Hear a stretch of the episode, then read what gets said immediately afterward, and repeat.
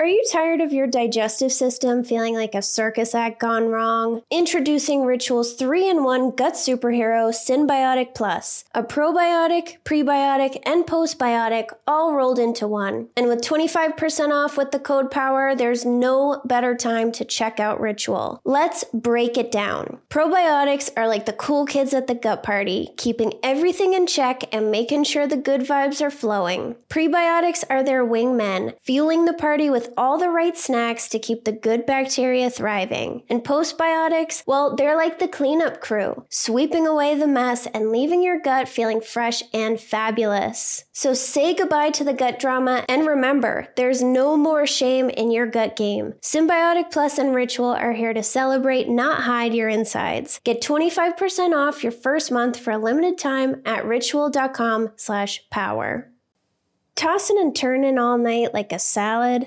It's time to put those sleepless nights to bed for good. Enter Tanasi, my sleep saviors, and they have science to back up their sleep, anxiety, and pain relieving powers. Back in 2016, they invested a $2.5 million grant to Middle Tennessee State University to study the hemp plant. Turns out their special patent pending CBD CBDA formula is twice as effective as CBD alone and can be more effective than over the counter ibuprofen, acetaminophen, and aspirin. So if you're tired of tossing and turning like a rotisserie chicken, then Tanasi's got your back with their range of great products from tinctures to gummies to lotions. Tanasi is my go to when I can't sleep or I have way too much anxiety. I'm so glad that I discovered them. So go to tanasi.com and use the code POWER to get 25% off your order. That's tanasi.com, T A N A S I, to get 25% off your first order with the promo code POWER.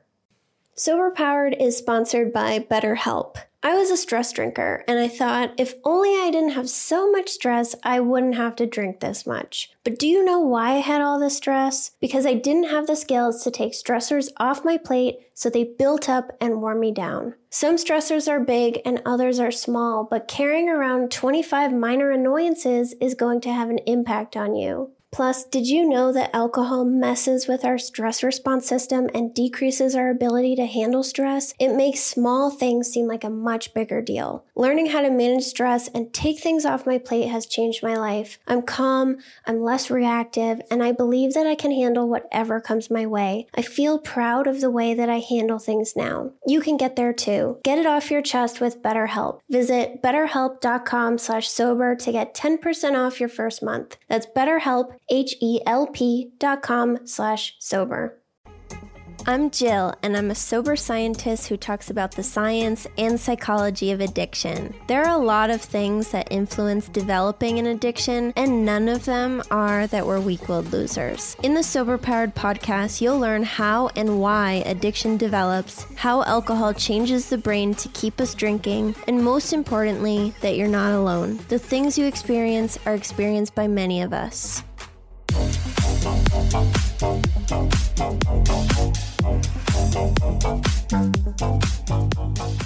Welcome back to the Sober Powered Podcast. Today I'm going to talk about the balance between how we believe alcohol is benefiting us and the consequences that it's bringing to our lives. So, this balance is what helps moderate drinkers know when to stop but sometimes this balance can be disrupted and the negative consequences just don't seem to be that bad. In this episode, you'll learn about how the brain balances reward and consequences, and some ways this balance can be disrupted to increase the risk of developing a problem with alcohol. So let's dig in. We continue to drink even though it makes us miserable because we think we're benefiting from it. So our perceived pleasure is outweighing the pain, and until the balance switches, it's very difficult to stop drinking. For people who can naturally control their drinking, the amount of pleasure they expect to experience is lessened by anticipating negative outcomes like hangovers, embarrassing themselves, or drunk driving. For some of us, though, even significant negative consequences like health scares, trouble in our relationships, or DUIs don't deter us from wanting to drink. The orbitofrontal cortex is involved in our positive perceptions about alcohol, meaning how it will help us in some way, fix a problem like anxiety, or give us pleasure. When we drink, endorphins are released in this area of the brain and we feel pleasure. Studies have found that this area becomes activated when we drink or just by being cued to drink, and the amount of activation in this area corresponds to the intensity of cravings that a problem drinker will experience. The part of the brain that attempts to maintain the balance by reminding us of the painful parts of drinking is the periaqueductal gray or the PAG. A 2019 study published in Science saw that when mice were given the same opportunity to drink, they naturally split into different categories light, heavy, and compulsive binge drinkers. This study defined compulsive binge drinking as drinking despite negative consequences. So they started by training the mice to associate a sound with sugar being delivered to their enclosure. Then they replaced the sugar with alcohol and later added a substance that had a bitter flavor to the alcohol to represent negative consequences. So the mice either had no access to alcohol or unlimited access for two to four hours. And by the end of the experiment, the mice were divided into groups based on their drinking. So the low drinkers didn't drink much. The high drinkers drank a lot initially, but not much when the bitter flavor was added. And the compulsive group drank a lot and was not put off by the bitter flavor.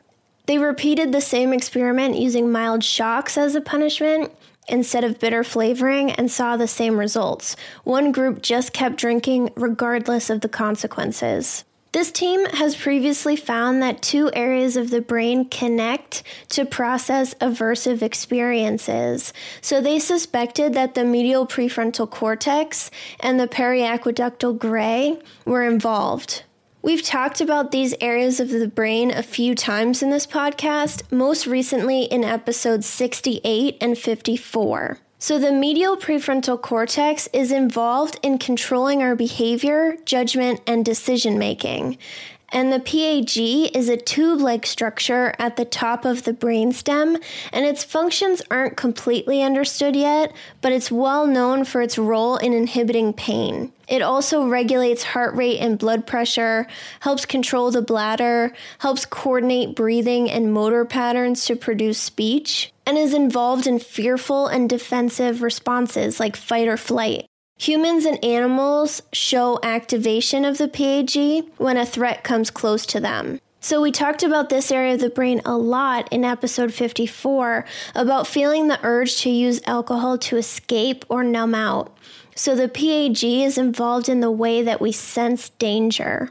There are neurons that connect the medial prefrontal cortex with the PAG to help us process aversive experiences. And this group of neurons is what the study focused on.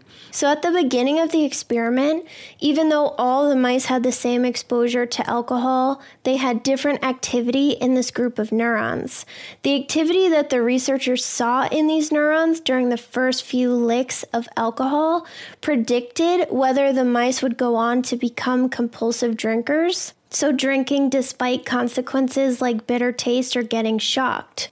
So they were able to predict this before the mice started drinking compulsively. So the mice that went on to become compulsive drinkers had more inhibitory signals than excitatory ones in this group of neurons.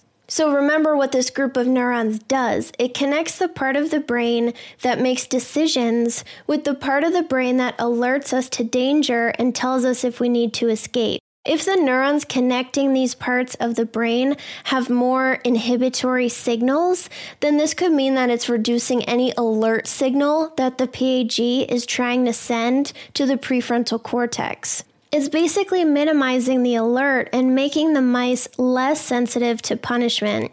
It's telling them that it's not that big of a deal.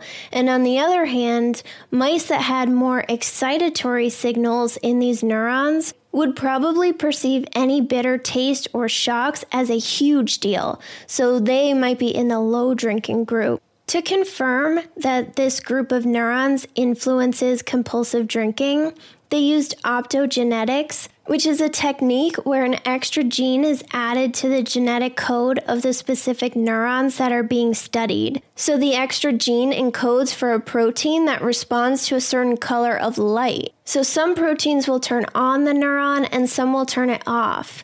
So when they used optogenetics to turn off these neurons, they saw an increase in compulsive drinking, meaning the mice cared less about the consequences. And when they used optogenetics to turn these neurons on, the mice drank less alcohol in general, not just in the moment that they turned the neurons on. So it was a long lasting effect. A 2020 study published in Translational Psychiatry looked at the connection between the orbitofrontal cortex and the PAG and how this related to drinking severity. So they used resting state functional MRI to look at these areas of the brain. Disruption of the connectivity in certain areas of the brain have been associated with Alzheimer's, depression, autism, and schizophrenia. And if you listened to last week's episode, then you may remember that connections in the brain allow it to communicate with itself and send messages within certain areas of the brain or send messages to other parts of the brain. So, resting state functional MRI allows researchers to get an idea of what the brain network looks like for certain disease states and gives them insight on how to approach treatment. So they found that participants who had elevated connectivity of the orbitofrontal cortex expected more pleasure from drinking and because of this drank more. They found the opposite was true for participants who had elevated connectivity of the PAG. They drank less. So the conclusions of the study were that the orbitofrontal cortex and the PAG work together to control our drinking. So, more connectivity in the PAG protects against developing a problem. And more connectivity in the orbitofrontal cortex is a risk factor for developing a problem. And all of these factors add up to either increase or decrease each person's risk for developing a problem. So we're aware of the negative consequences of our drinking. It's not like we have no idea what's going on, but we think that the positives outweigh the negatives and we minimize the negatives. So the orbitofrontal cortex and the PAG work together to modulate our alcohol use, but the differences in connectivity strength in these areas of the brain will increase or decrease our risk for developing a problem. If the connections in our orbitofrontal cortex are much stronger than the connections in our PAG, then the signals about how alcohol is pleasurable and helps us will be much more powerful. And the signals coming from the PAG about the consequences we might experience if we drink could be like tiny whispers. Other studies in humans looking at resting state functional MRI found that some people have an elevated baseline excitation of the PAG, meaning that it's more active at rest when they are not cued by anything. So, this could lead to persistent avoidance signals and reducing the threshold for a person to want to escape a situation. This type of impulsive response is called negative urgency. So, someone with an overactive PAG would be triggered easier and feel an urgency to escape or avoid a situation. And that's exactly what we do with our drinking. We get overwhelmed and feel like we can't handle situations, so we drink them away. And this is exactly what we talked about in episode 54. So there are two types of disruptions that can occur between the orbitofrontal cortex and the PAG that lead to alcohol abuse. So the first one is inhibiting the signal from the PAG which makes us less sensitive to negative consequences. So we keep drinking despite things going wrong in our lives. We feel like the reward of drinking far outweighs the consequences, even though the consequences are becoming pretty serious. And the second is when the PAG is overexcited naturally, which leads to a person feeling that they need to avoid things and getting triggered to escape much easier. So, for people with the first type of disruption, where they are less sensitive to negative consequences, you can think of this like denial. So eventually, the negative consequences become too much for the person to ignore, and they get shocked out of denial. And the balance between the good things that alcohol is bringing to their lives and the consequences is tipped in the other direction.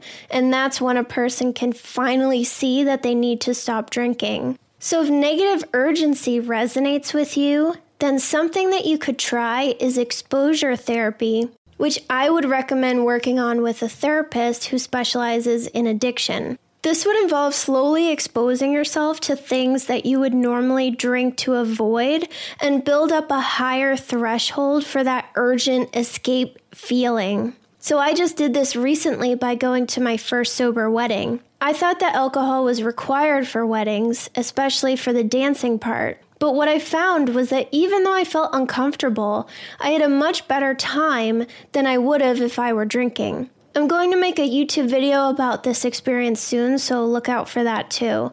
But other types of exposures could be getting through a weekend sober and having fun, or getting through feelings of anxiety without alcohol, getting through a major trigger and coming out the other side without drinking, or going on a date sober.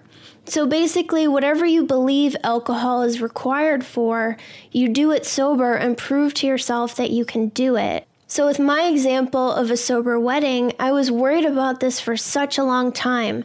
And now that I've done one, the next time I have to go to a wedding, I will be much more relaxed. So, my threshold for stress just increased. And even if the idea of negative urgency does not resonate with you, exposure therapy is really important for building up your confidence around your sobriety. So, doing things sober and seeing that you can have just as good of an experience or better.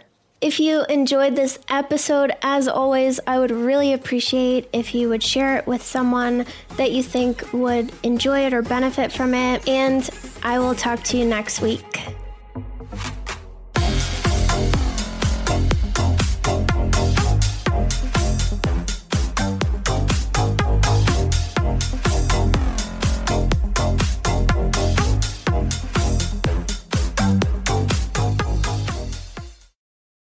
Madeline, and I'm the host of the Happiest Sober podcast. I got sober in my 20s after a decade of gray area drinking, and the greatest plot twist of all time was realizing that alcohol, the thing that I thought made my life the most happy and fun and exciting, was actually the exact thing preventing me from living my happiest and best life. My mom is 40 years sober, and she joins me on my podcast very often. I like to call her my part time co host, and I also bring you solo episodes where I share my top tips, tricks, and mindset shifts in sobriety, and lots of how how for navigating all the things sober, from weddings to parties to holidays to bachelorette parties to trips. I'm also joined by so many guests who come on and share their sober stories, and they're all so, so inspiring.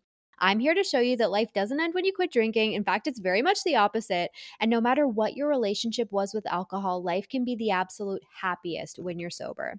New episodes come out every Tuesday. You can listen to Happiest Sober podcast wherever you get your podcasts.